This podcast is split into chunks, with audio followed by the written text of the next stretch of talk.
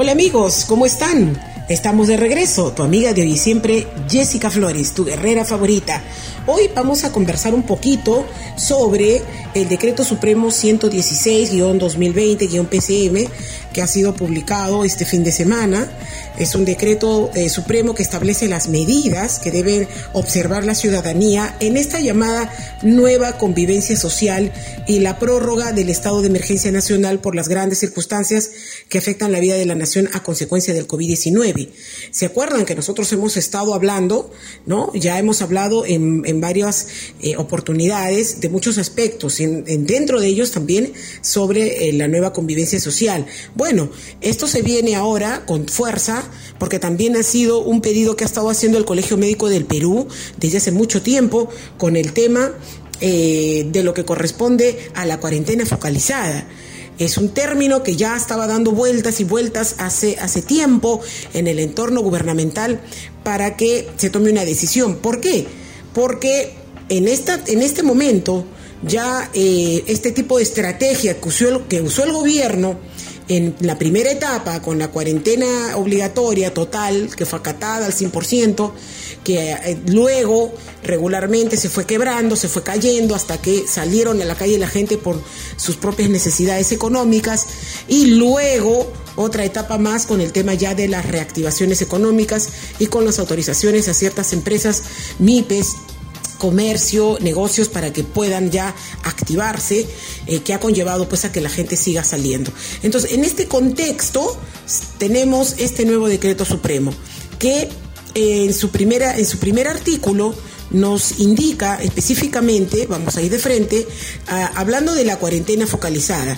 La cuarentena focalizada nos indica que los niños y niñas y adolescentes menores de 14 años, así como las personas en grupos de riesgo, como los adultos mayores de 75, de 65 años para arriba y los que presenten comor, comor, comorbilidades, conforme lo determina la Autoridad Sanitaria Nacional, deben continuar en aislamiento social obligatorio, en la cuarentena, eh, con las excepciones señaladas en este decreto que se viene, que lo cual nos indica de que lo que quiere el Estado es primero proteger a los niños, ¿correcto?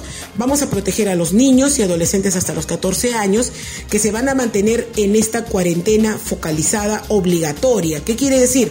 Que los niños se van a quedar en sus hogares, no se va a permitir eh, eh, que salgan los niños, eh, tienen que darse las condiciones para que los niños estén protegidos. también se dispone el aislamiento social obligatorio, específicamente en los departamentos de Arequipa, de Ica, Junín, Huánuco, San Martín, Madre de Dios y Ancash. En estas ciudades donde está permitido los desplazamientos de las personas únicamente con la eh, para la prestación o acceso de un servicio básico, ¿no? Un servicio esencial. Y para esto tendrán que seguir, por supuesto, con eh, la documentación pertinente que ya eh, sabemos que quienes realizan trabajos mm, de servicios básicos, luz, agua, servidores públicos, servicio de recojo de, de basura, el, todo el personal de salud o de los trabajos que están reactivando, en estas ciudades deben continuar con el protocolo eh, administrativo que es obtener los permisos necesarios para circular. Luego tenemos eh, también eh, lo que corresponde a lo que corresponde en el artículo 3, que es la limitación del ejercicio del derecho a la libertad de tránsito de las personas. Aquí se da claramente que durante esta vigencia del estado de emergencia nacional, se dispone la inmovilización social obligatoria de todas las personas en un horario diferente. Estamos hablando de 10 de la noche hasta las 4 de la mañana. Es toque de queda en las noches y no debe circular personas, debe haber una inmovilización social obligatoria y por supuesto no debe haber ningún tipo de reuniones sociales. Bueno, acá lo detalla en el decreto perfectamente, punto por punto, que lo vamos a ir comentando también en el transcurso de este contacto importante con todos ustedes. Durante esta inmovilización social obligatoria, obviamente, se da la excepción al personal también que labora, ¿no es cierto?, como personal de salud sobre todo, eh, abastecimiento de alimentos, medicinas, servicios financieros, eh, en lo que corresponde a estos departamentos, estamos hablando, a los que les hemos comentado. También con respecto a los residuos sólidos, los servicios funerarios, la carga de transporte de mercancías, actividades conexas, etcétera, relacionadas con la renovación de las actividades económicas em, en, estos, en estas ciudades. Arequipa, Ica, Junín, Huánuco, San Martín, Madre de Dios y Ancas siguen en este proceso estricto, si podemos llamarlo así, por, la, por los datos que ya sabemos eh, por el incremento de casos que está habiendo. Luego tenemos eh, en el siguiente también artículo la promoción y vigilancia de las prácticas saludables y actividades necesarias para afrontar la emergencia sanitaria. Quiere decir que en esta nueva etapa de convivencia social, el gobierno, los gobiernos regionales, los gobiernos locales, dentro del ámbito de sus competencias y en permanente articulación, por supuesto, tienen que seguir promoviendo el distanciamiento social, no menor de un metro, el lavado de manos frecuente, el uso necesario de la mascarilla, de acuerdo a las recomendaciones, la protección de los adultos mayores, de las personas en riesgo, y además tienen que ya empezar a ver el tema de la promoción de la salud mental, que nos parece muy importante que ahora se aborde ya la salud mental de la población. Ahí va, se va a hablar del tema del estrés, del tema, de muchos temas que ahora están comprometiendo mucho la salud de las personas. Eh, además de la continuidad del tamizaje de la población, es decir, se tienen que seguir haciendo exámenes y pruebas a la población, eh, la continuidad del fortalecimiento de los servicios de salud, el uso de las tecnologías de la información para el seguimiento de pacientes, el uso de los datos abiertos y registros de información y la lucha contra la desinformación y la corrupción, finalmente la gestión adecuada de residuos sólidos.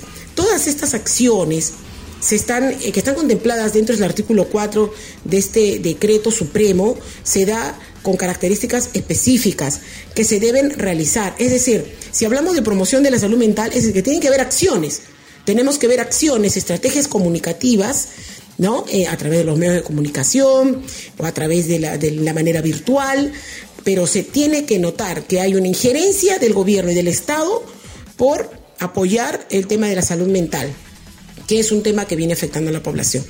En el artículo número 5 nos habla sobre los bancos y otras entidades. Sabemos que los bancos, eh, en este momento, las entidades financieras tienen esta, la principal función de que se tienen que eh, ver el cobro de los bonos, de los beneficios y de todo el movimiento económico que hay a través de la bancarización.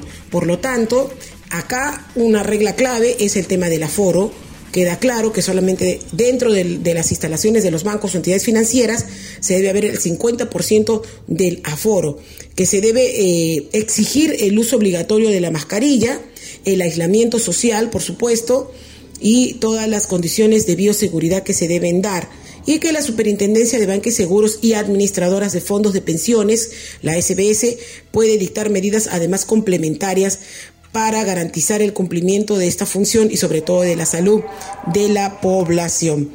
Eh, con todo el apoyo de las Fuerzas Armadas y por supuesto de la Policía Nacional.